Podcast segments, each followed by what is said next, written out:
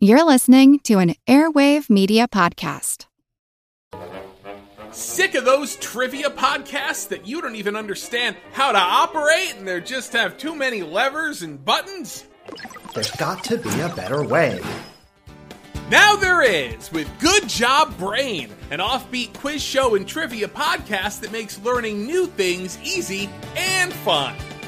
I just learned that artificial vanilla flavoring sometimes comes from the anal glands of a beaver, and now I can never shake that mental image.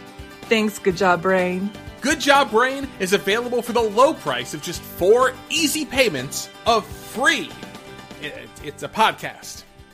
Good Job Brain is part of Airwave Media and available on all podcast apps. Operators are standing by.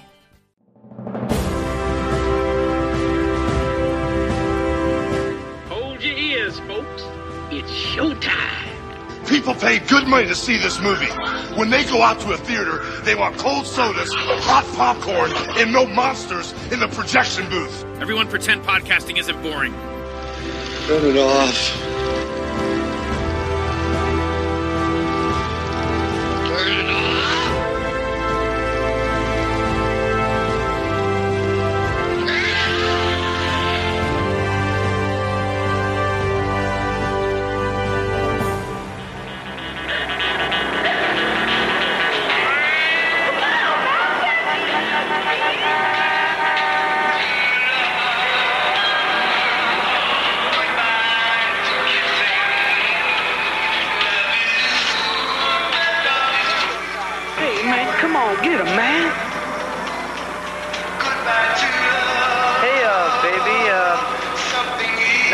By yourself, you wanna get off of that?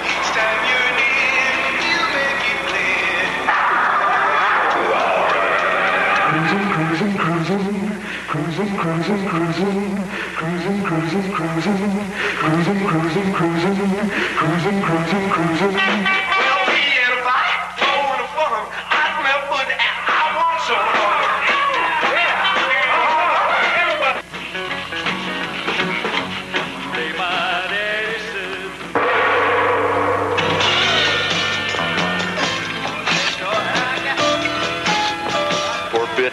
every civilized country of the world. Teenage Cruisers brings you the only authentic donkey show ever captured on film.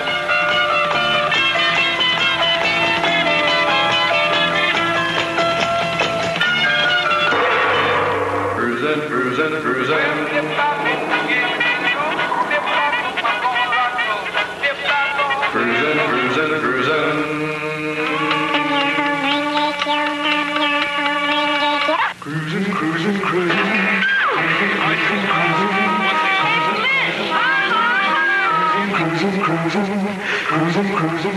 Serena, the superstar calendar girl from Oui Magazine and Hustler, searches for the man who can give her everything.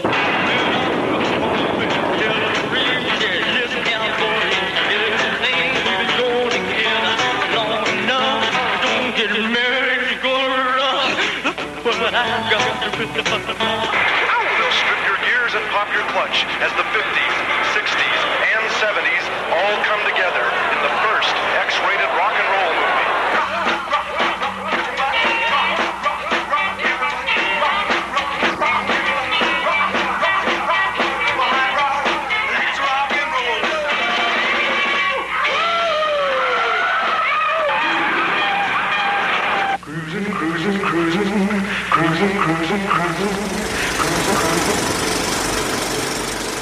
Welcome to the projection booth. I'm your host, Mike White. Joining me once again is Ms. Heather Drain. Cruising, cruising, cruising. Also joining us in the booth today is Mr. Anthony King. Hello, thank you for having me, Mike. Mature March continues as we look at young, hot, and nasty teenage cruisers. Directed by Tom DeNucci and Johnny Legend, the film is a hodgepodge of storylines and clips that plays like an X-rated American graffiti as we follow a few characters through a long night of hijinks narrated by DJ Mambo Reeves, played by Legend himself. It may be kind of tough to describe the plot of this film, but we're going to go ahead and try to do that. And we're going to uh, ruin any potential potential surprises. So you have been warned. So Heather, when was the first time you saw Teenage Cruisers and what did you think? My story with this film begins actually when I was a kid, and I remember seeing like either like in a I want to say like in a Rhino Records catalog. I kept seeing the same Johnny Legend and this cartoon of this amazing long-haired, long beard guy with dark glasses, and he was always attached to either really cool B movies. In fact, I want to say he was attached to their Untamed Cinema series, but I could be wrong on that. And rockabilly, and so all this time I'm like, Johnny Legend equals cool.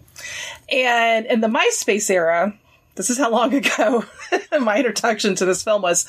He popped up and I started following him and he was promoting the DVD release of his film Teenage Cruisers and there was a trailer for it and a safe for work trailer. And I watched it and I was obsessed. It looked hilarious. It looked weird. It looked completely up my alley. So I bought it and I was not disappointed. My first reaction was complete glory. This movie is my American Graffiti, for the record. Um, it's got everything you'd ever want. I mean, it's got insane nymphomaniacs, rockabilly music, switchblade wielding ventriloquist dummies. It's got every great thing about weirdo counterculture cult Americana that you could ever possibly have a checklist for in cinema. How about you, Anthony? My introduction to it was when you invited me on and I saw this title and I thought, oh, excellent with Heather, no problem. And then I watched it for the first time and the only time I've seen it last night and uh, had a riot with it. So much so that my wife looked over at me and she said, "Aren't you supposed to be watching a porno?" I said, "Yes, it's it's hysterical. It's so funny." And uh, yeah, I, it was it was a blast. I loved it. I was very familiar with Johnny Legend because he put together the Sleaze Mania collections for something weird. And those were, especially the first one is one that I grew up on, uh, watching way too often in high school, still quoting it with friends today, which is bizarre. And I know for sure I must have seen Sleaze Mania Strikes Back and saw that Teenage Cruisers trailer that you're talking about, Heather, because as soon as the movie started up, I was just like, okay, something about this is familiar. And when there were shots of like Serena mooning the guy with the, uh, all of the cream on her butt and him getting cream on his face when she goes by this guy or the girl praying in fast motion and then like, I don't know, a zucchini or something gets stuck in her mouth. I mean, they're just like very familiar things. And then of course, towards the end, when they start doing the cruising, cruising, cruising, I'm like, okay, I've seen this trailer at least many, many times. And it was nice to finally be able to see the movie that went with the trailer. What a bizarre film. I did not know what to expect, obviously, and I really didn't know that it was going to be this kind of, you know, last week we talked about memories within Miss Aggie, and I was talking about, oh, you know, they have these three very distinct adult sections and you've got the framing device going on in that. I was like, well, they could have been really cheap and taken that framing device and then just introduced three clips in between and said, "Oh, well, this was me when I was younger," even if one of the characters is blonde and our main character is a brunette.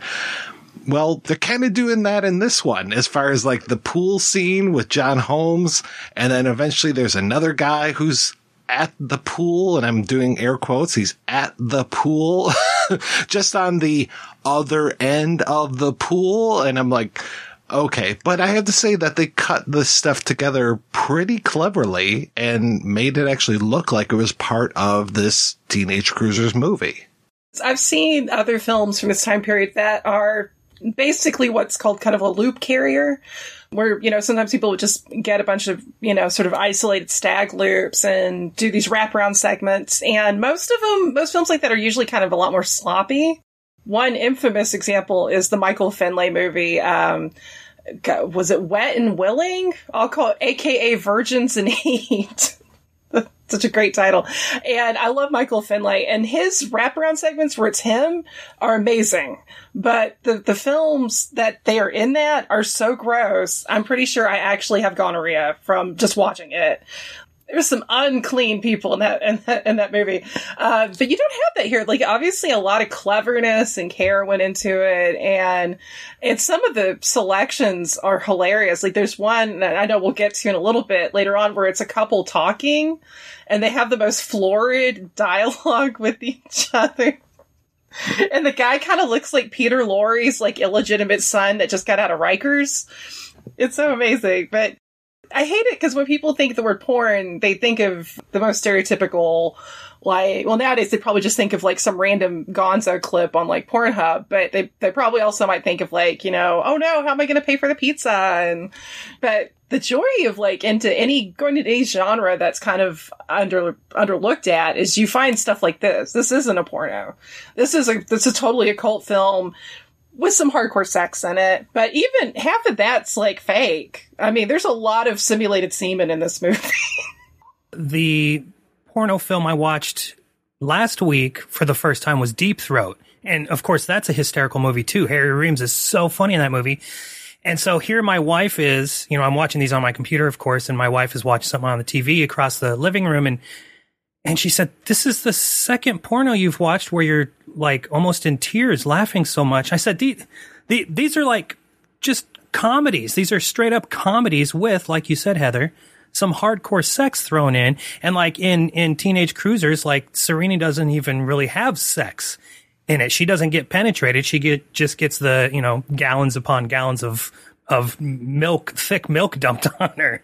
This is such a great spoiler. Did you guys notice in the the end credits? It, there's a credit that says Serena's evening wear by Carnation. And it took me a minute. I have to be honest. I was like, Carnation. Oh, I thought that looked like some condensed milk. She could have made so many brownies with with that. The one thing that really comes through in this is that uh, and a lot of times you don't get it in, you know, golden age movies is that it looks like everybody's having a super fun time and they're laughing. And Johnny especially just looks like, you know, I assume he's basically playing himself, just like a party animal, joking around the whole time. And that's, I have to assume him and Tom kind of made the set nice and easy. The set, air quotes, right? Uh, just made things nice and easy and just wanted everybody to have fun. And, and uh, personally, it looks like that comes through, which is, which makes it even more enjoyable to watch. I re-listened to the commentary uh, today to refresh my mind. It's like it's a family affair. Johnny's sister, uh, Lynn Margulies, who uh, my husband had to remind me, she was basically the inspiration for the Courtney Love character in the uh, the Andy Kaufman movie, Man on the Moon. She's uh, fascinating, but yet she's in it. Their father plays Rudy, which is the most amazing cranky old man in ever in cinema history. I love Rudy so much. Is that the guy sitting out front of the boutique? Yes. okay. Yeah, that guy was a real grump. That's so funny. That's his dad. Yeah. Oh my god. And Johnny Legend Johnny Legend like is that guy that everybody wishes was like their cool uncle. That dude has done everything. Like he he co-wrote Pencil Neck Geek by Fred Blassie. Well, and he directed Breakfast with Blassie. Yes. Right. Like how awesome is that? Like shit.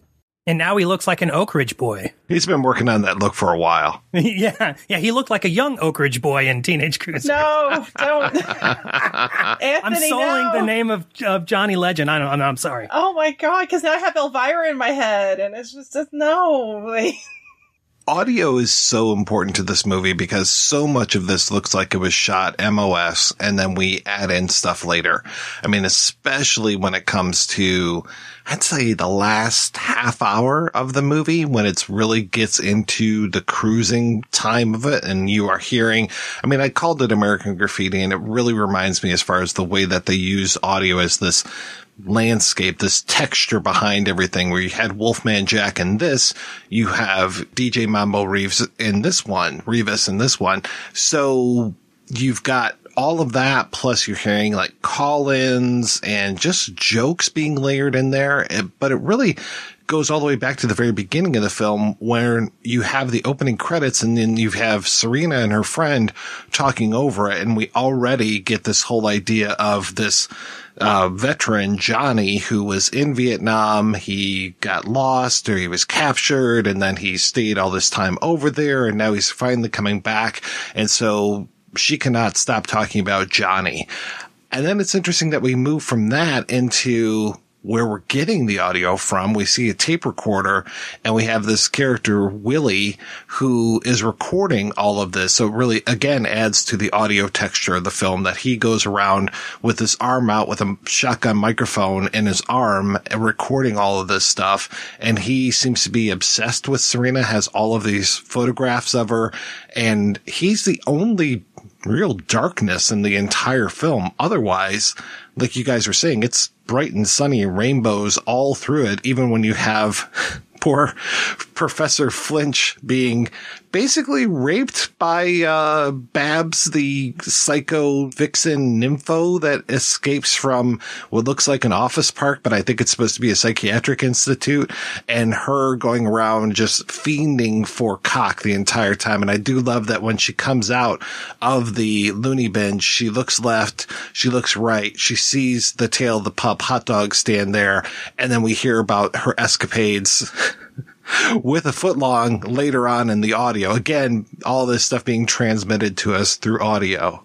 One of my favorite things in movies is is having, you know, like take The Warriors for instance, where the DJ is kind of moving along the narrative. Here we have Johnny Legend or uh, uh, Mambo Reeves doing the same thing with the ads and it's all again the fun comes through cuz cuz they shoot these scenes like you said MOS and then they have to go through and like with Willie jerking off at the beginning you know somebody's at the microphone just rubbing their hands together and like stuff stuff like that. Or like Johnny talks about how he had to do the ADR for was it Professor and Babs? He had to do both of their their voices for their you know super long sex scene and it's again like i think just like you were saying mike the audio is so important for this movie but that's i think for me where the f- truly fun stuff comes into it I have in my notes that his name is Mambo Remus. I know somebody on the IMDb comments what Reeves, but I have Remus. It's definitely Remus. I wrote in my notes Remus. I was reading from the IMDb, which is always a mistake. Uh, we've all made that mistake, Mike. At least you didn't put it in an article and have somebody be all like, why, Heather, excuse me, that's actor. I'm not going to say any names, but it has happened. The ADR is magical in this movie. Like Johnny, like, cause some of Serena's parts are also Johnny Legend. And like when she's outside the door listening in to her friend's sister, quote, quote unquote sister with her boyfriend and which is ends up being a loop with Rick Cassidy and a unidentified woman who looks a lot older than either one of these girls. I was like, are you sure that's not your mom? Like, but so she's listening to glasses. She starts going, Johnny, you know, because her she's missing her her lover, and then her voice gets deeper. Almost like she's like a demon. It's like, oh, Johnny, like that, and it's it's it's so good. And all of the hit the ADR during the Rick Cassidy, like all of the little like, oh yeah, oh yeah, oh like that. It's like I was like, you almost have like tears, you know, like it's that kind of laughter where you're just holy crap, and he's even making like little like like wet noises with his mouth. well, a shout out to Serena for that scene too, because she's having to like masturbate while also hold the cup up to the door with just like the pressure of her head. So like, and you know, she's crouched, of course, you know, shooting porno. These poor people are always in horribly uncomfortable positions. But here she is by herself and she looks so ridiculous. And I don't know, like it was one of those moments like where I had tears streaming down my face just laughing at her. Like this poor woman is having to like contort herself and hold this fucking cup up to the door the whole time with her head. Wow, I feel like such a bad feminist because I was just like, this is hilarious and her boobs look amazing.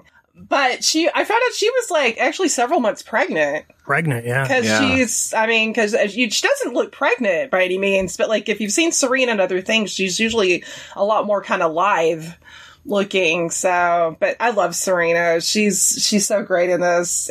Just this universe where it's like her like her friend's sister's bedroom door is covered with like male physique photos. And she's like, oh, he she's into this muscle man. Like with obviously the tiniest wieners. Some men are growers, not showers. okay. I'm just jealous for their muscles. I mean, I'm a, I'm not, I'm not that guy, so I'm just jealous. That's what. Is. steroids will shrink it though. This is this is consider this a PSA, guys. Anybody listening to it, don't do the juice because you're going to have little nads, and it's just not worth it. And it's also bad for your heart too. So it's another reason. But uh, yeah, no, the ADR and the fact that he was able to match up the music because like the musical sequences towards the end, like that takes a really keen eye, you know, to to do that. And the rockabilly music in this is legit. Like this soundtrack is so oh my god. It's for even even like with some of the more like incidental music like there's like at one point there's like almost like a lounge exotica piece of music. Like if anybody's like into les baxter martin denny it kind of has that flavor to it. And i just i love it. It's complete like just sonic treasure trove. Did they try to throw in a Captain and Tennille? Love will keep us together. Was that? Do I remember that? I, I feel like I will. I, don't, will. yeah, I don't know if it was the the real song or if it was you know like a rip off song, but I was like, this is a like a real song happening right now. This is this like throwing me through a loop here. complete with Re- Remus like shooting his little dart gun and it ends it and he just kind of does this like happy like hmm yeah like and the great professor's abduction we have to mention that because Babsy before we even get to Babsy he he pulls out a gun Horrific overreaction, right? For getting mooned, and yes, he got whipped cream on his face, but but then he like goes around and, and pulls a gun out of his trunk, and I was like, "What? Hold on, dude! Are you kidding me?" But luckily, he doesn't have any ammunition. He has to go to the trunk to get the bullets. and then gets hit on the head with a dildo like you do Big black dildo, yeah. Can we have some love in our hearts for Babsy Bodine? Christine good. DeShaffer, her performance in this is so charming. I love and, and think about it, it's like she's like a silent film actress because she's not doing any any audio. So, but just the little looks on her faces where you could see her little mind being like, "Ooh, you want this? Huh? Like that?" Yeah, when she's got him gagged and he just keeps saying that he's starving and she's like holding out a boob, holding out another boob, touching her, her vagina, just like she had some facial expressions that reminded me of the overreacting guy from the Italian Spider-Man short. I don't know if you guys catch that one, but I love, I love the, the Right. I think uh, at one point when she's looking down at his cock, she has that look in her face. And I'm just like, wow. Yeah. And you're right. It's like all silent and then just weird little grunts and stuff being put in, probably by Johnny Legend the entire time. It's so good. And she's really, you know, that's an actress because I think if anybody that's into this genre, everybody's heard of Serena and, and rightfully so.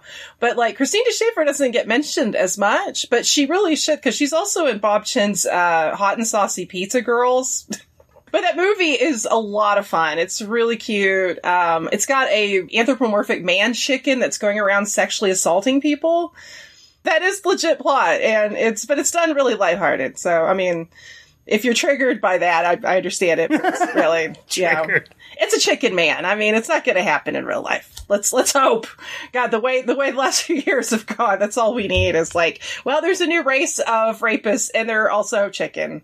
You know what? Uh, what scene I love in Teenage Cruisers is the the nude Bake Off championship, and it, it it's you know again like this is a plotless movie, but it's almost like uh, Johnny was looking around, like say he had a storage unit, and he's like, "I have this surplus of canned whipped cream. What can we do with this?" And he's like, "Oh, I have an idea. We're gonna we're gonna have two naked women."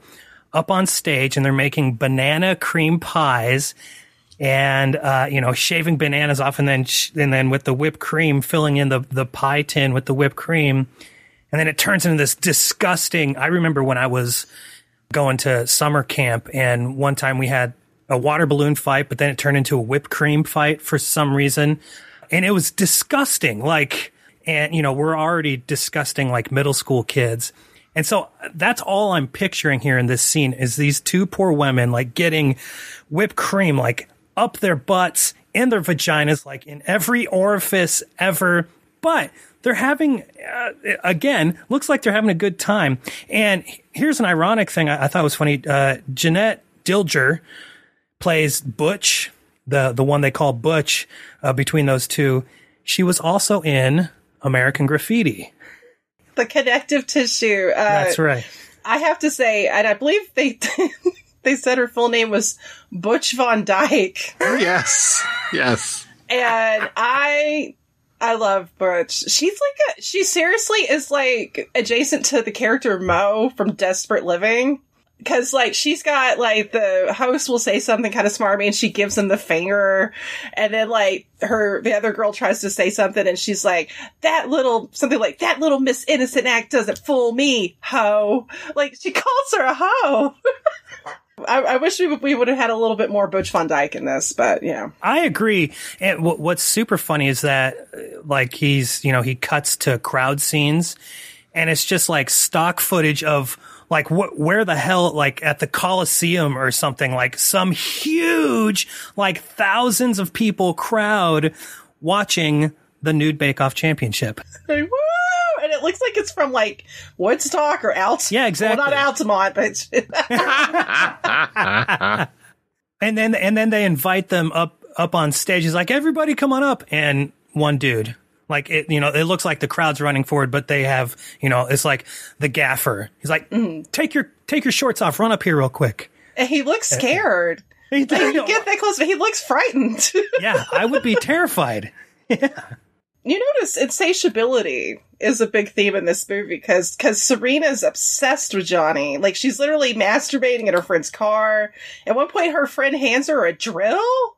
And uh, yeah, thank God we don't see the insertion, but you, you just see Serena like ah ah like that, and And you hear the noise again. On how she's moving, like poor Serena is like gyrating, like like head banging like crazy in the front seat, and it's so funny. and you've got those two guys that are cruising around and they keep hitting on people like they're hitting on Serena and her friend, or he's hitting on the one woman that's alone in the car, and then the German Shepherd pops up. Oh, my god, that had me roaring. That's one one of two animal instances in this movie, believe it or not, folks. I have to say, one of the guys, before we get to the second animal, one of those guys, the dark haired guy, is um, Colin Winski, who was in, aka, I believe his nickname was Roland Colin Winski, and he was in uh, Johnny Legend's one of his bands. You know, he has a musical number later, and he's in the Rockabilly Hall of Fame. Yeah, I was very surprised when, because towards the end of this film, it basically a rockabilly concert breaks out. And the first number I think is Johnny singing, but yeah, you can see the one guy. I'm like, hey, that's the guy who's been cruising around all night before he even gets up there and sings. With his little rad stash, like he's got that little like oh he's like he, that guy has so much style. It's like oh I like this guy. Um, yeah, the German Shepherd, but the second we must. Oh my god! I, I got a little nervous for I was like, holy shit, what is Mike having me watch? Oh my god. Thank God we don't see, you know, the act, but oh, wow. yeah, this isn't Emanuelle in America. You're, you're, you're, you're safe. The second time they do that and the ventriloquist dummy shows up and then flicks a switchblade. There's like a truly like slapstick, you know, level of humor in this where, I mean, I, I honestly, I feel like aside from like the hardcore sex scenes, this is w- uh, one of the funniest movies I've seen all year so far. It's so funny. The, the level of humor. And I can't imagine like Johnny came in with a, a full script, right? I mean, isn't it just kind of just on the go? Have an idea pop in your head and say, "Hey, do this," or you one of the actors like, "Oh, I have an idea," and they just roll with it, and it's and it's so freaking funny. The scene that made Anthony nervous now, Anthony, in your defense, when I first saw this movie, and I had no spoilers going into it, I was like, you know, when you, you're almost like afraid you're going to see something you don't want to, and your heart gets a little faster. I'm like, oh, but then ends up having the greatest gag because, and of course it's at Rudy's establishment, which I think is called like Trixie's, Trixie's Blue Boutique. Blue boutique, yeah. and our our two young guys that can't get any quote unquote cruising pussy or whatever they call it. they go in there and you think it's going to be basically like a don like Rudy says we got a donkey show. And it cuts to a film where this lovely lady's grooming a donkey, a burro, if you will. Takes so long. It's the, it's the longest scene in the movie. Like shit, the sex scenes aren't even this long. And finally, then she starts getting undressing, and you're like, oh, I don't know about this. but then she like lays down and then come hithers and then you see the little donkey legs approach and then the greatest twist of all and I'm going to spoil it because fuck it, it's so good. Like you, you see that all of a sudden the people watching it are a variety of horses and donkeys. And that short was made at the Spahn Ranch, which makes it even more just oh kind of Oh my of like, God. yeah. Have a day. Wow. The family that wasn't in jail was handling the donkeys. Oh, so Squeaky. Squeaky was the handler for teenage cruisers. I bet she yeah, was wonderful with that donkey though. Oh, yeah. I'm sure she was. They want their money back, but then Papa Legend, he says, uh, "Give me some more money. Uh, take another shot." Or was it? Yeah, and then and then they go back in for the scene that you alluded to, Heather, like the Shakespearean, like super proper talking people, and it is, uh, I, I like the whole all the dialogue for this sex scene is hysterical, but I I could only really write down one. My cum juice is spewing forth in great surges. And like, like they're, you know, they're not moaning. They're not into it. It's all just kind of coming out very monotone, very flat. Uh, can you imagine trying to keep a straight face? Like these, these two people trying to simulate like they're fucking and saying these lines and not dying of hysterics. Oh god, the best part is when they're actually having sex and she and she just said something like, I've never felt such great ecstasy in my life. She's so into it. Yeah. Oh my god. And he's got a jail tat. I don't know. That he's got that there's that kind of shitty jail tat you see in early like Bat Pussy's the best example of this. Uh, where he's got one of those tats. So I'm like, what is his story? Now I will say Christina Schaefer has a very cute tattoo of a little kitty cat. Did you guys notice that? Like a little black kitty cat. It was so cute. And it looked well done too. You go, girl. That's I love her. and you've got our two guys kind of doing like an early MST3K over it, ripping on the people in the movie. I was like, oh, that kind of works. You know, I was glad that they had that extra voiceover. That's true. That's not stage laughter. Like they're actually, you know, I think they are probably just playing that as a gag, like coming up with lines and and and shooting them out, and they're actually laughing, which again is so funny. Okay, so backtrack a little bit when what's her name, Babsy, starts her molestation of the professor. And or, or maybe it's the second time because his the first time he comes like and it's like a it's all over the ceiling and then drips down on her right so maybe it's the second time she starts giving him head and and like the she she she puts on like a, a little uh like PSA 45 record and is so so funny uh, uh and like one of the lines it says wink your eye to it like the sweet kiss of the morning butterfly.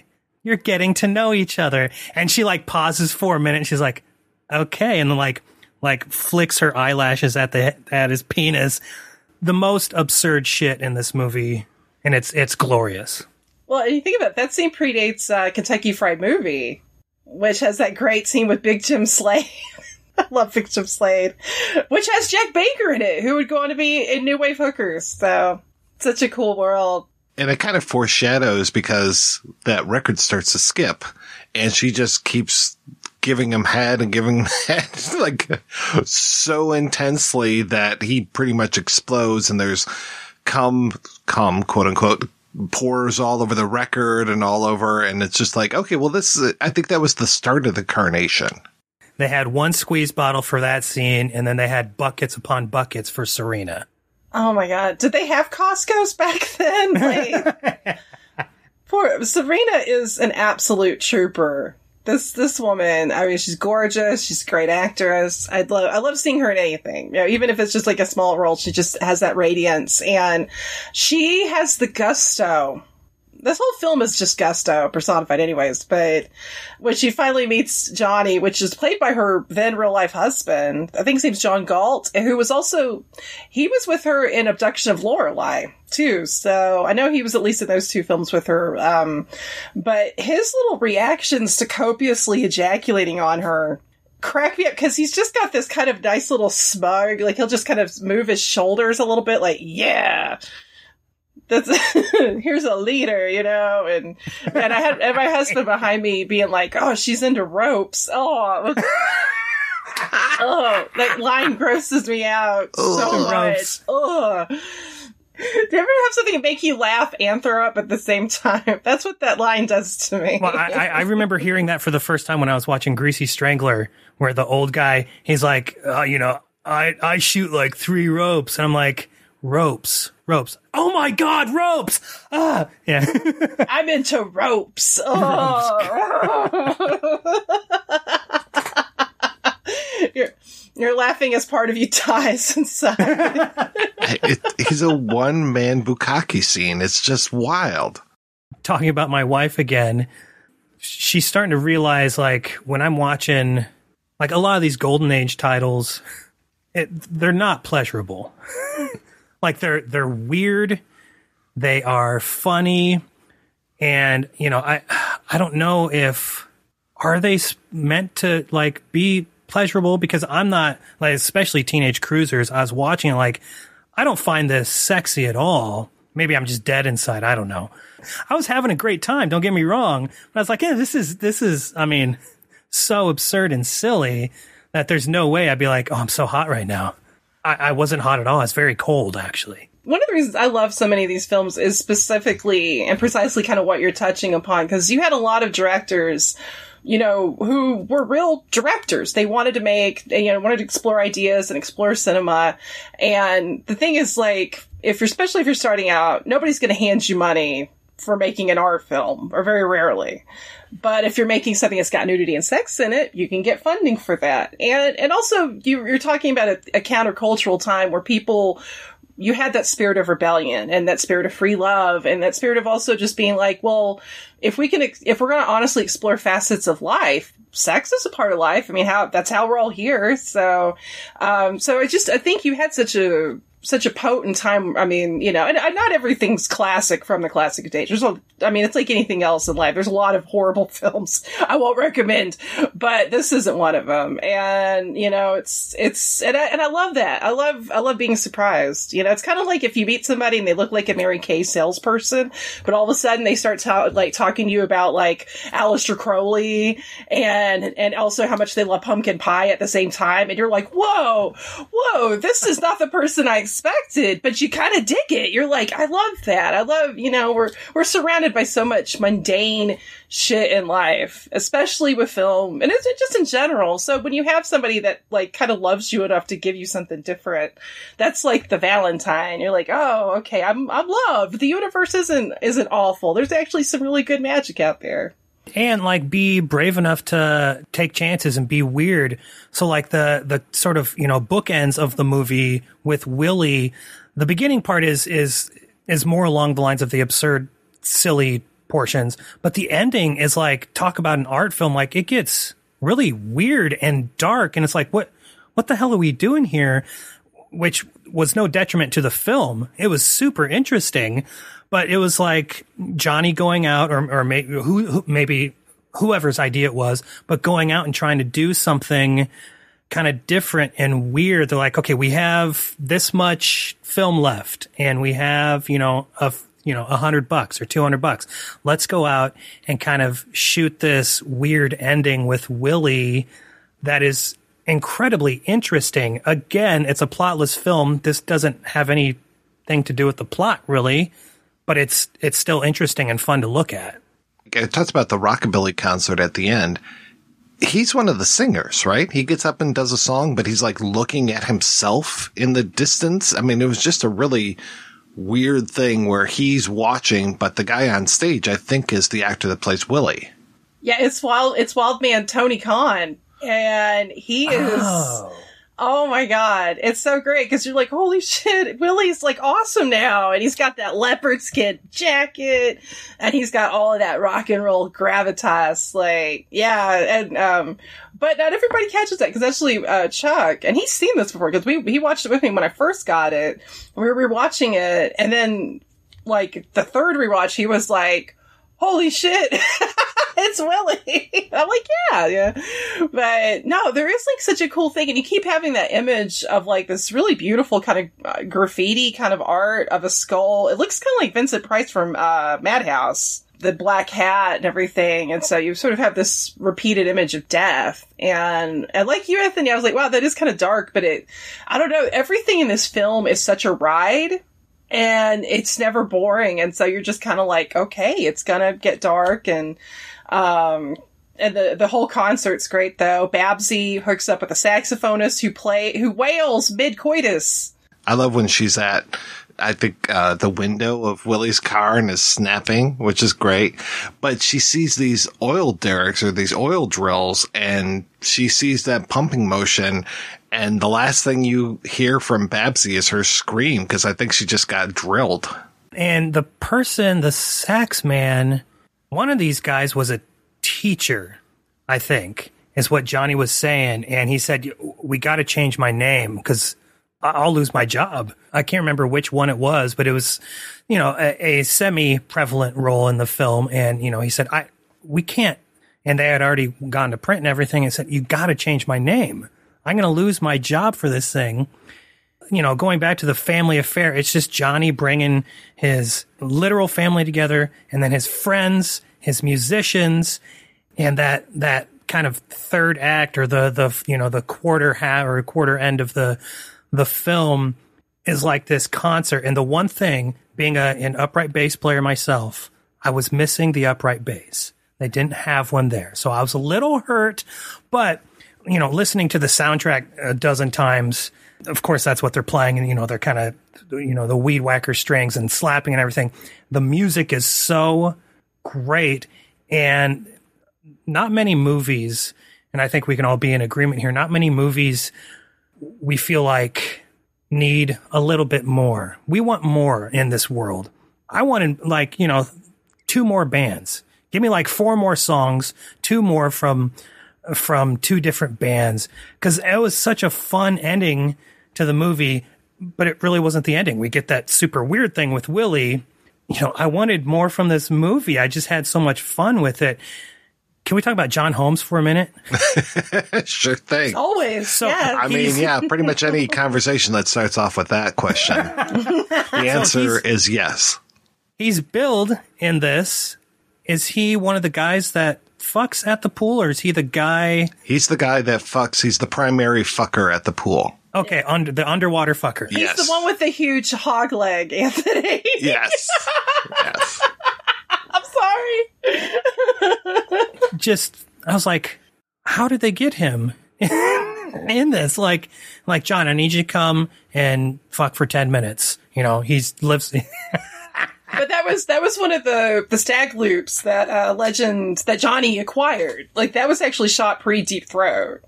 Like that loop, and you can tell because he looks super. I mean, he looks younger there than he does in any of the Johnny Wad movies. yeah. I'm sorry, I'm a nerd, but like, I like his hair looks a little different. You can tell, like, Yeah. Well, no Like, I- mustache either.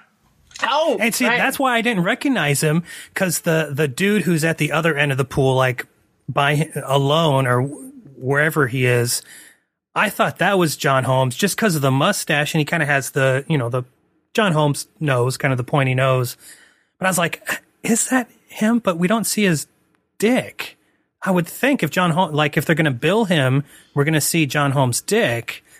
Uh, but then they do have that one underwater shot, and I'm like, that's John Holmes' dick right there. because usually you can tell when you're like, damn, Right. yeah. like whoa, oh, it's Sean Holmes. Okay, that makes sense. the thing that I really like about this film too is that it actually they really pay attention to time and it really feels like there's a moment when it and uh, Johnny Legend does this whole thing like, "Are you ready over here? Are you ready over there?" And just has this whole patter that he does. Here comes the KRUZ countdown. Okay, are you ready? Can you hear me on the boulevard? Kicking back in the Cadillac. Ready to play in that cabaret. Down on some heavy sound. Can you hear me down in old Skid Row? Are you ready in the chicken coop? In the temple of God. Can you hear me in the Amazon? Caught in the rush hour. The end of the line. I quit. Can you Hansa land. On Dead Man's Curve. Can you hear me, Babsy? Are you ready, Rudy? Drop dead. Are you with me, Mama? As the sun goes down, we be covering ground. The night is young and we're tired of losing, so come on, everybody, and let's get cruising.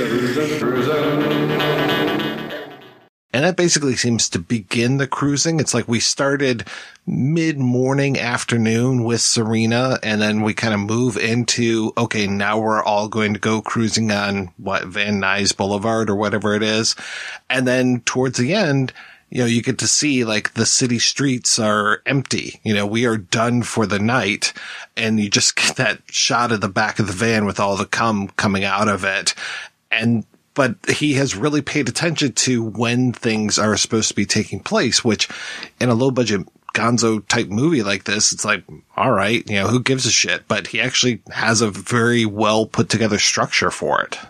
Oh god, I love I love all of his stage patter, or so I guess that stage patter radio. Oh god, that whole thing, and especially with Rudy, where he's like, "Can you hear me, Rudy?" And then Rudy's like, "Drop dead." Like, like, "Can you hear me, Babsy?" And then she's like, "Ah!" Like, it's like it's just like feral. It's like the the cruisers all kind of met up. They congregated. They start at the like In and Out Burger. Is it In and Out or Jack in the Box, whichever one it was? And it reminded me when I was a kid in the the town that I grew up in.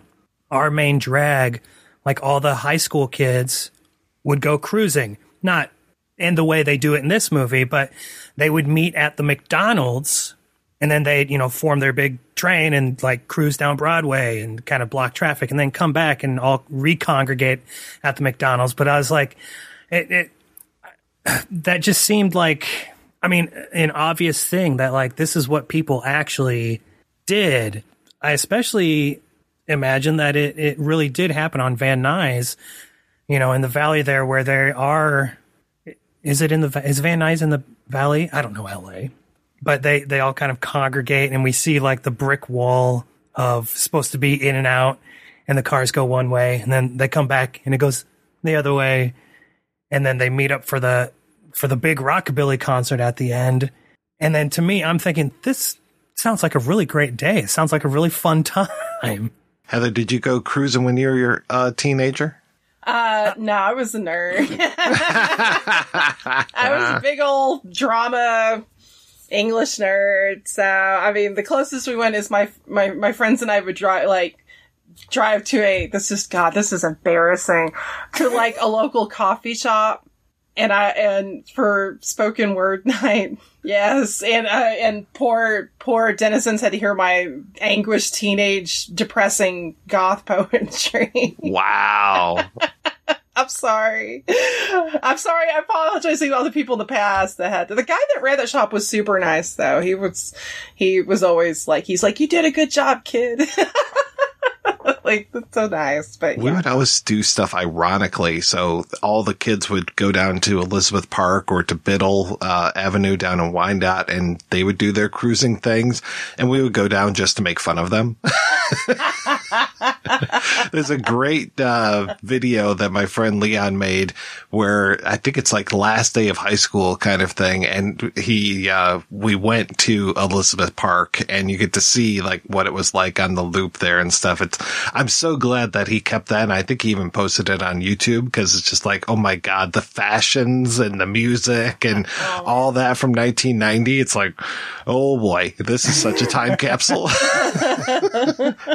Got those kids with the really low trucks and the big bass. That was like when the mm. bass thing was starting. Yeah, by the time I got into high school, the local police had shut that down. So like I never even got to either partake or go down and make fun of them. I would have probably been, you know, the the coffee shop poetry reading type. That's what I did. Yeah, by the time we could cruise, it was illegal in our town. So too bad I didn't get to experience it. Yeah, a cab. No, I'm joking. uh, do you guys think this would make a good pairing with Van Nuys Boulevard, the the movie?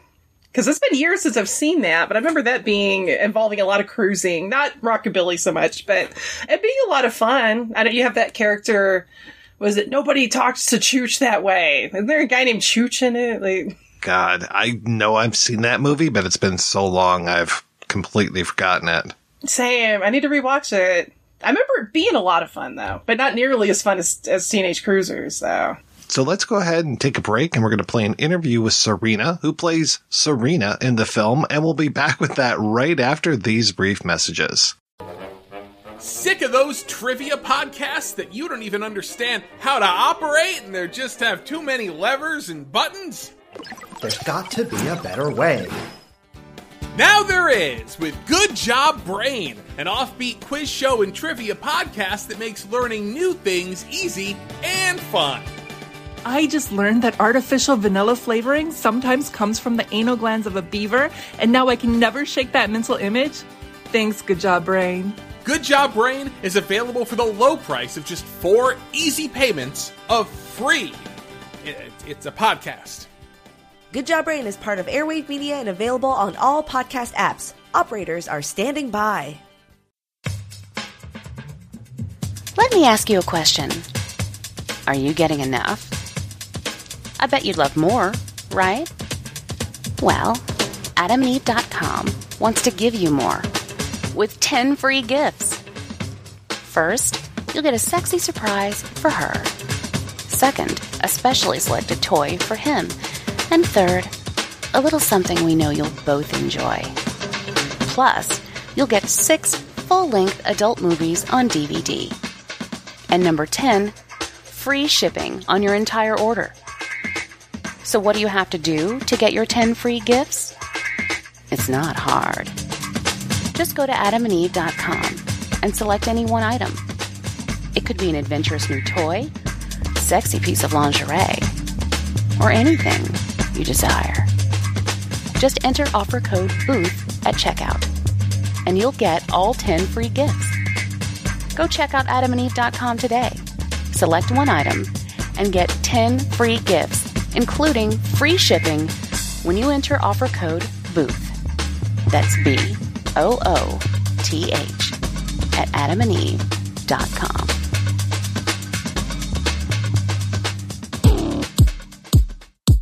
The high octane thriller Run and Gun is now streaming on Redbox. After he's blackmailed into one last job for the mob, an ex criminal must face his violent past to protect his family when a deadly double cross puts him on the run from ruthless assassins. He's not a bad guy, he's just having a bad day.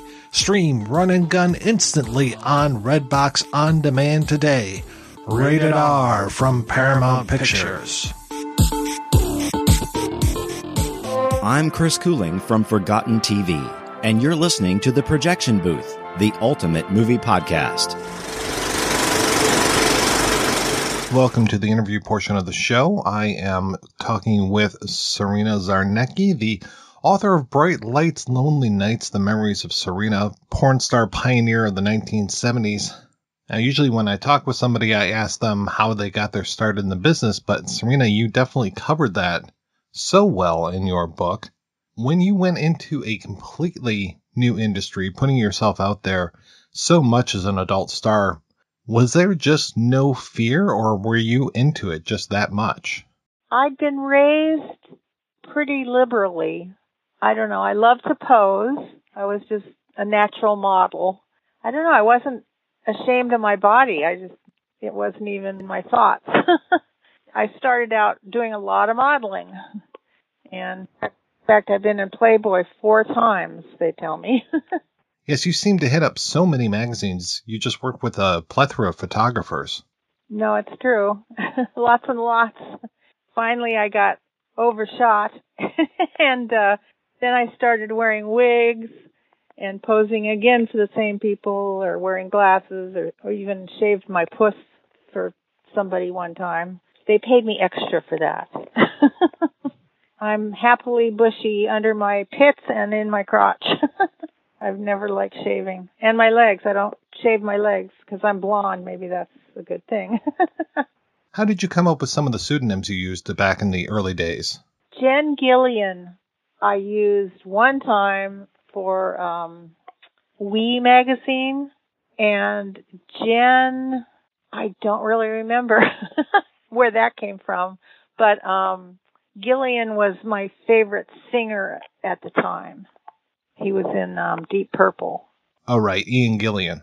Yeah, yeah. So I loved his singing, and I wanted to name myself that for that shoot, which of course my parents saw, and it was it wasn't a good thing. Mostly now I'm just Serena Zarnicki dot com. What were some of those early roles like for you, and how did you balance between acting and intercourse? when I first started in X-rated films, I guess I was usually with my husband at the time, Thomas. And in fact, in Teenage Cruisers, he's Johnny, who I'm waiting for. He and I were married and had a child who's the love of my life, the diamond in my eye, Lucy. Just sort of grew from there. He he was okay with me uh, making the movies and and so I made a lot of them. Yeah, you were turning out what, like eight, ten films a year for a while. I remember um, I was so proud when I stopped making eight millimeter loops, and then I went to sixteen millimeter, and then finally movies were shot in thirty five millimeter, which was like a a big deal. What were some of your favorite roles to do over the years? Well, my favorite movie of all time truly is Teenage Cruisers because it's hilarious and it was funny, and I don't even perform X-rated sex in it. So I'm even R-rated in that movie, but it, I, I love it so much. It's it's the one I always come back to. I liked Ecstasy Girls. Gosh, there's so many. Um, I liked working with Jamie a lot. Jamie Gillis, who I lived with. I went to New York for like a week to to perform at Show World, and I stayed two years because I met Jamie Gillis. and he and I performed in a lot of good movies together. I definitely want to know more about your experience working with Johnny Legend on Teenage Cruisers. Right. Well, I didn't know him at the time as Johnny Legend. I had a agent named Bill Margold, and he put me in touch with this guy named Martin Margulies. And so I had Margulies and Marigold, or I always called him Marigold. His name was Margold, but I always called him Marigold. So they were like my two friends in the in the business at the time. Have you read Bright Lights, Lonely Nights? I have. It's fantastic. Oh, thank you so much. It's kind of my memory book because I was trying to recover from a coma that I put myself in by jumping off a mountain. Anyway, I had this month long coma and when I came out I was trying to remember things and I still don't remember a lot of things. A lot of it just got blocked out cuz with like amnesia. I wrote that book to try to to recall memories. So I always call it my memory book. My best books though, I got to tell you, there's Backstage Girls, which I wrote about the O'Farrell Theater here in San Francisco. It was kind of infamous because it was run by the Mitchell brothers and one of the brothers killed the other brother. Anyway, I wrote this book called Backstage Girls about my headlining that theater. And then I came up with a second book called Polk Street, which is where I lived while I was performing at the Mitchell Brothers Theater. And then I'm just about to publish another book, which is like the third in the set of the of those books. So it'll be like a set. And the new one's called Songs of the Silence. Out soon. We're still working on it. It's got lots and lots of pictures. It sounds like Johnny Legend was quite a character. Oh, good grief. Indeed, he was. He is, I assume. yeah, Johnny Legend. Oh boy. He's totally into rockabilly, and we made a rockabilly X-rated movie together. He was just, he was a character, and he had his sister, I think, in the movie, and she was fun to be with as well. She does, I think she does the bake off in the movie. That's like a hysterical scene. It's just such a fun and weird movie. It's hilarious. I that's why I'm always when I can promoting it. It's just a weird combination out of Johnny Legend's mind. because um it was kind of patched together. He did like movies with me and with his sister, but then there's like John Holmes in a swimming pool getting it on with other women and that he didn't shoot. Somebody else shot that and they just stuck it in the movie to have some X rating. it was a patchwork, but it really comes off funny. People used to cruise, I guess it was Van Nuys Boulevard. It was like a thing on Saturday night to go cruising in your cars, in your weird cars and your funny cars and all kinds of cars. It was the thing to do to be seen and to cruise. What else do you remember about the shooting of the film?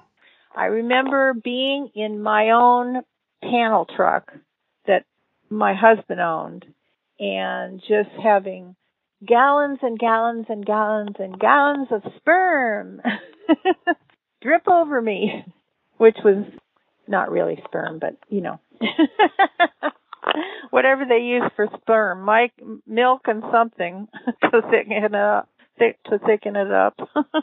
It kind of looks like that might have gotten old after a while. well, we we shot quick. it was funny to me at the time, so I put up with a lot of stuff for for my craft. With a film like that, where were things being shown at, and did they have premieres? There were premieres at the Pussycat Theaters, I guess. I'm not sure I ever went to a premiere of my own movie, however. Did you actually see yourself up on the big screen at some point? Oh, I did. And I was larger than life on the screen for sure.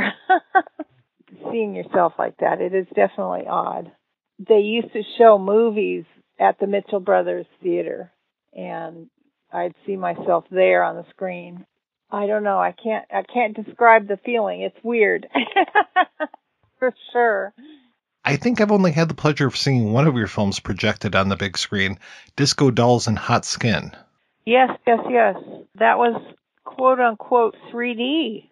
That was the the one movie I did do in 3D. So, you know, Marilyn Monroe did a 3D movie because they thought they needed a gimmick, but she was so good that they ended up not releasing it in 3D. Yeah, I know you have a real spiritual connection to her. I did. I don't. Well, yeah. I was always called Marilyn Monroe as a kid. For some reason, I couldn't pronounce Monroe. You talked about how Teenage Cruisers was kind of a patchwork film. Did that ever happen to you, having some of your loops, say, cobbled together without your knowledge? Oh, for sure. oh, for sure. yeah, no, we didn't we didn't get residuals for any of the movies or really know much about how they got released. We were just cattle call pretty much. How did the introduction of VHS affect you? Some people say video ruined the movie business, I guess. I don't care one way or the other because I'm not acting in movies anymore and haven't been for years and years. I never shot on video, I don't think, and a lot of people did. I was like kind of before before that, so they did turn my movies uh, into videos eventually. What brought about your decision to leave the business? Probably John Holmes rumored to be having AIDS. AIDS in the 80s closed me up.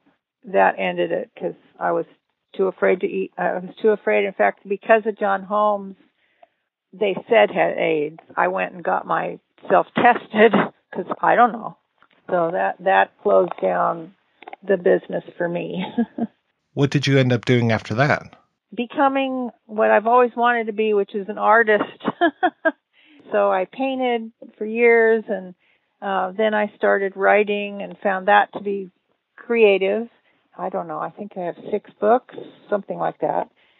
But I still do erotic drawings and um, paint when I can and pa- do pastels and you know whatever whatever medium is at hand I work at. at the time in the 70s, I considered my movies like my art. I guess I've always been an artist. I think I sold my first painting when I was like four years old in Hawaii. I remember I remember the painting, and my dad and I were sitting at a sushi bar, and he said to the guy next to him because he's my dad was always chatty with everybody. He said, "Oh, look what my daughter did," and he ended up selling this painting of mine. it was funny. Anyway, I've always I've always liked doing artwork, so I've always, you know, been an artist and whatever. Like right now, and de- what happened during COVID for me uh, was that I turned um, into turned to hooking rugs, and my rugs. I hope people go to my website and um, go to my Etsy shop, which I have now, and see my rugs because my rugs are like I spend all my time hooking rugs, other than watching TV and taking walks and you know eating. I've made a lot of rugs, but they're really beautiful and they're real cushy and they're very very colorful. Ms. Zarnecki, thank you so much for your time. It was such a pleasure talking with you. Oh my gosh, you're amazing. Well, that was easy.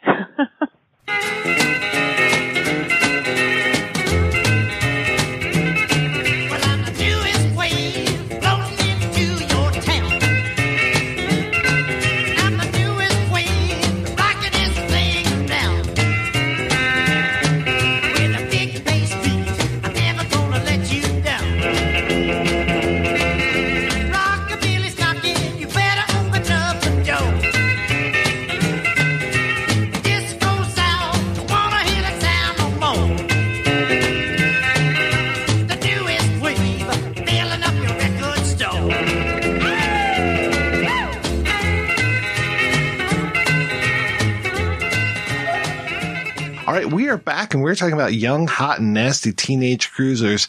You guys have referenced a commentary track. I tried to buy this on DVD so I could get that commentary track. It just seems like it's gone. And as I'm looking for it, I read this story from, I think for the New York Post from 2008 where Warner Brothers was, uh, carrying this in their catalog, but then, uh, all of a sudden, it was like, oh my gosh, you know, how dare you carry porn? And so Warner Brothers just dropped it immediately. And now like it's difficult to find. Where did you guys get your copy at?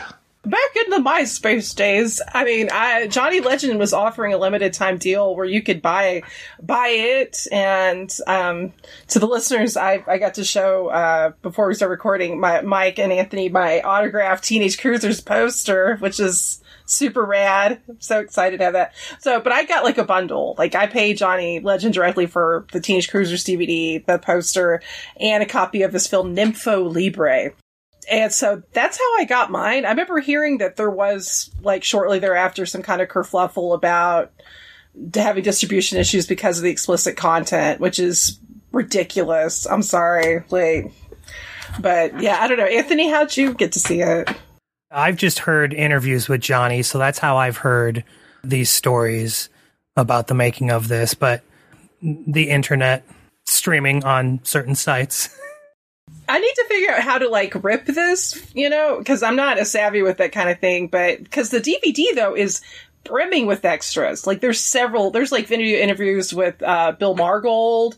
There's a segment where Margold and, and Johnny walk around the Hollywood Strip and ta- have stories. There's interviews with Billy Zoom, which that's the thing we didn't mention. One of the musicians that's on the soundtrack is Billy Zoom, who would go on to being best known as the guitarist for X you know, so you have like it's ton. I don't know why it hasn't been released though, because now I mean we live in an era where you have like all these great companies like Vinegar Syndrome, uh, among others. They're not the only ones that are releasing and getting really good distribution on films that happen to have explicit sex in it, and films that are way more honestly raunchy than this. This film isn't really that raunchy at all. Like, no. if if you bought this movie hoping to have a little one hand party.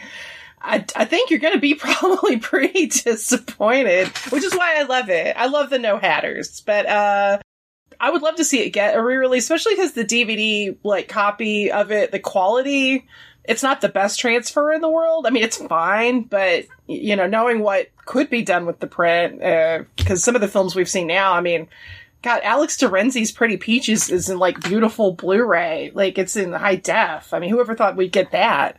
So surely, surely to God, this will come out with all those extras, especially because I mean, like we don't have Bill Margold with us anymore, so it'd be nice to, for those to get out there too, because Bill was such a great storyteller and and such a one of a kind personality. And that Serena and Johnny are still around, like they they could participate in, in some sort of new release and you know vinegar syndrome would put so much love into this thing. It, it is strange like wherever the rights you know if warner brothers does still legally own it you know it's sent it through the paper shredder probably and, and burned the strips uh, or if if it reverted back to johnny and like he owns it outright which would be nice. But you'd think at this point if he did maybe we would have a, a decent release for it. But who knows? I wonder if there's also maybe some music issues too, because that's always the problem with any films that have different bands on it. Is sometimes I don't know. I mean, given that most of this music is from Legend himself, I kind of doubt that with this one though. But um, you know, I don't know. Let's hope. I mean, stranger things have happened. I mean, we've seen films get really nice releases that I never, I never would have thought in a million years we'd ever get. So let's knock on wood we got other side of the wind, you know. I, I never thought that one would ever come out, so anything is possible. exactly. and yeah, this is one of the few adult films that I was able to easily find the soundtrack for. That is out there like mad, and you can pick that up for a song these days on CD, even on vinyl. You can find it pretty easily, which is great. I think I only have one other adult film soundtrack. I mean, I've got like some Russ Meyer compilations, but I just that, um, uh, opening a Misty Beethoven soundtrack that they put out, which was just basically library music. So, but, uh, yeah, this having all of these great rockabilly songs and, I mean, I haven't said outright, but I fucking love rockabilly. So it was so great to have that as the soundtrack for this film. And just, I, I only knew of Johnny Legend because of his something weird video connection. I didn't even know that he was a musician. I mean, it made sense as soon as I heard it. I was like, oh yeah. When you look at the guy, you're like, oh yeah, that makes sense. He claims that that it's, and I, I wouldn't dispute him because it is early enough that this kind of super group that he started with his friends were kind of the resurgence of rockabilly, sort of that, you know, it, it's not the, you know, Reverend Horton Heat type of rockabilly, you know, Brian Setzer, Seltzer or the, uh, or even like psychobilly, like the brains or anything nowadays. But it's like that Jerry, Jerry Lee Lewis rockabilly that has sort of that 70s update to it. And he says that like him and his friends and their bands were kind of the beginning of that resurgence, which is really cool to listen to it because it isn't that it, isn't that kind of psychobilly sound. It's that old fashioned Jerry Lee Lewis sound, Great Balls of Fire, which is so listenable and so more universally loved than say like Reverend Horton Heat or something like that. And so the like this soundtrack is so great. I listened to it, like I said, a dozen times before recording because it's just so great. You can listen to it over and over when he's doing the roll call and, and he shows the giant chicken statue, I, I didn't realize I'd be mentioning giant chickens so much in this uh, episode, but um, you hear like a sample and you hear that ba ba Bucky, and anybody that's a massive Cramps fan, which I am a huge Cramps fan, like I the Cramps covered that song like, and it's obviously from the original, but it's like, you know, you get to, you know, and the cramps kind of came around uh, different coasts, obviously, and slightly different, but very much from the same, I think, fertile ground that, that legend and his crew came from. And, and it's so cool. And, and that's like a, a facet people don't really, when they talk about like 70s alternative like I say alternative. I guess that word people ruin terms. Why? When I say alternative, I mean true alternative. I don't mean Bush, okay? or Silverchair. But um you know, outside the mainstream, uh, cause it's, you know, there's been like 8 million documentaries on old school punk, and I love old school punk. I mean, but, you know, what about the rockabilly stuff? Cause yeah, I mean, you've got this stuff, you've got the cramps, of course, Robert Gordon, Link Wray had a resurgence in his career. and actually did albums with Robert Gordon. Uh, you know, as well as like, I mean, even guys like Chris Spedding kind of dabbled in it. So it's, it's such a neat, neat period of time. And, and this music, I mean, woof, this is one of the best soundtracks for, for my money. I mean, it used to all get lumped under punk for a while, but then even that was just so unfair because it's like, okay, listen to the Ramones, listen to the Cramps, listen to Blondie, listen to Television, listen to the Talking Heads. You know, that's just five bands that I just randomly said. They sound so completely different. To think that Devo and Talking Heads could play back to back shows at CBGB's. You know, it's like, what? you know, can you get two more different bands, but they're all labeled under punk? You know, it's just, it's amazing. Oh God! Well, and even worse is then they would all of a sudden change the label. Oh no, it's not punk; it's new wave because new wave wasn't as scary. You know, it's like, oh no, we're not angry like that awful punk. And it, even though half the bands were ones that were original, like you said, like Blondie. You know, Blondie was part of the punk scene. Yeah, that was kind of cool thing though about OG punk is like it was everybody sounded different. I mean, like Suicide does not sound like the Dictators. Yeah, but I love both. God, those are both great bands. but, but yeah, and um, and then you got then you have things like gosh, like I want to like go on a deep dive on some of the the musicians attached to this and like what other stuff do they have? You know, I'm sure they've got some great 45s out there. Damn you, Discogs! Like I know. I I'm on a budget. love and hate that site all at the same time. Same. I've, I've had to order so many weird random 45s just for songs to close out the show. Cause it's like, oh, hey, I didn't know that, uh, that song that was sung in, uh, Bela Lugosi Meets a Brooklyn Gorilla. I didn't know that that was available on a 45. Oh god. hey, I'm the one I bought a French uh box set. Thankfully not it wasn't too expensive. That was all themed around Lester Bangs. Nice. And I'm such a Lester Bangs fan girl. I was just like, oh god, now that I know this exists, I I must have it. But that's how they get you. Yeah. I think there's also a sound effect used in Teenage Cruisers from um oh god, who sings Transfusion? Oh, Nervous Norvus. Yes. Yeah, Did you that- hear that? that- Yeah, that sounds like a seal or something. Yeah. That's a much better me, me trying to replicate. it. I'm sorry, but uh, but yeah, it was like, oh god, I love Nervous Norvus. Yeah, though I heard a second Nervous Norvus song and I was just like, this is transfusion just with different words. Oh god, is it Ape Call? yes, it is. I love It is Ape Ape Call. Call. Ape Call, Deviata, Ape Call, Deviata. All right, guys, let's take another break and we're going to play a preview for next week's show. Oh.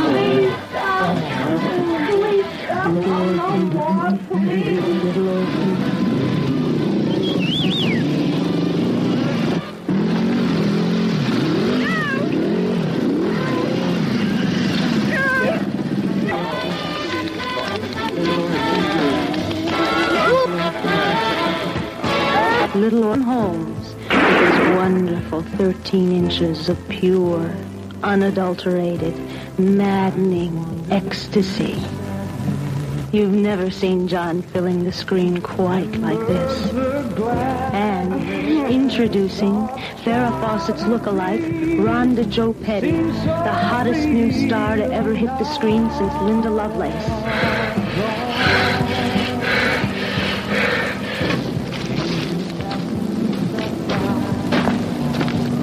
God. What's your name?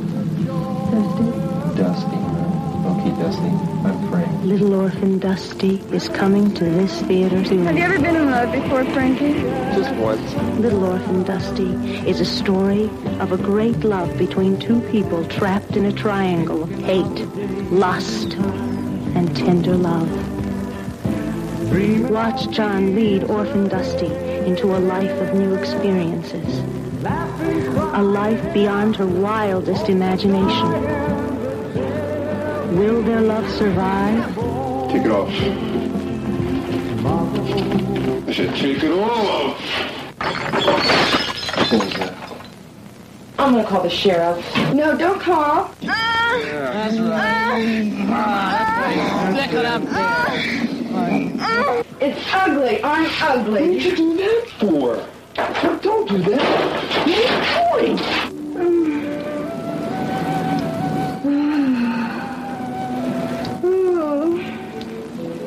Frankie. Frankie. Put it all away. Watch their love grow and grow and grow. But is it big enough to overcome all obstacles? She's what? Four months pregnant. Well, what do you think, baby? You like it? Is their love strong enough to survive? Can their marriage last? Take it all, Mama. Tickled, huh? Yeah. You like it? Yeah. I do. You're going to jail, buddy.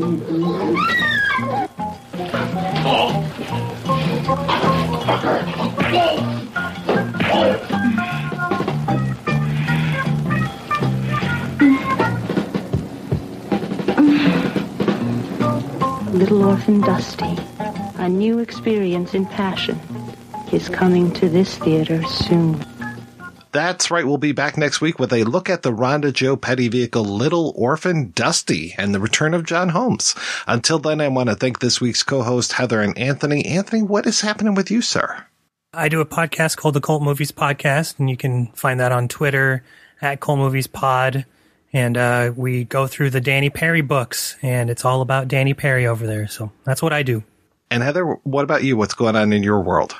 Just the past few days on my website, mondoheather.com, I have a new article up reviewing the 1974 film The Wrestler, not to be confused with the Mickey Rourke film. And if you are a member of my Patreon, which is also Mondo Heather, uh, you get a sneak peek into uh, upcoming work, including a new tribute I've done to one of the greatest influences on my film writing, uh, the late great Dewey Webb. Well, thank you so much, guys, for being on the show. Thanks to everybody for listening. To inquire about advertising on the projection booth, email sales at advertisecast.com. Thanks especially to our Patreon community. If you want to join the community, visit patreon.com slash projection booth. Every donation we get helps the projection booth take over the world.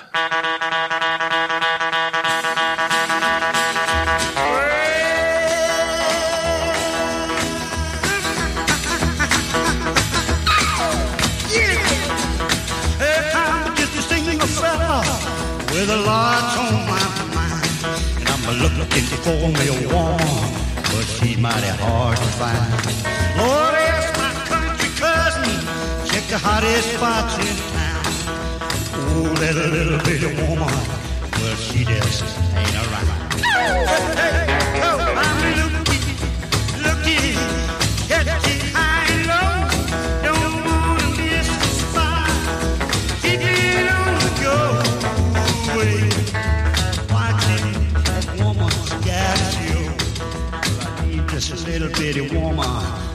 Ah,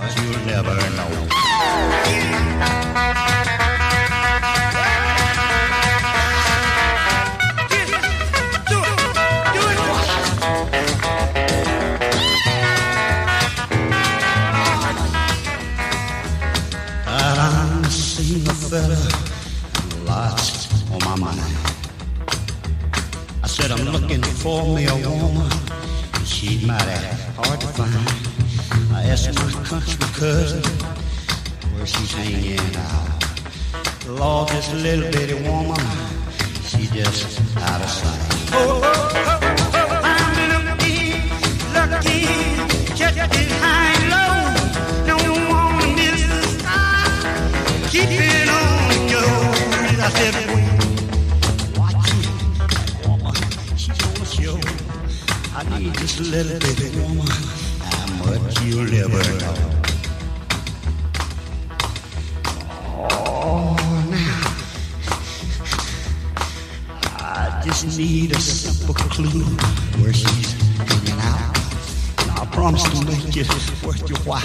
If you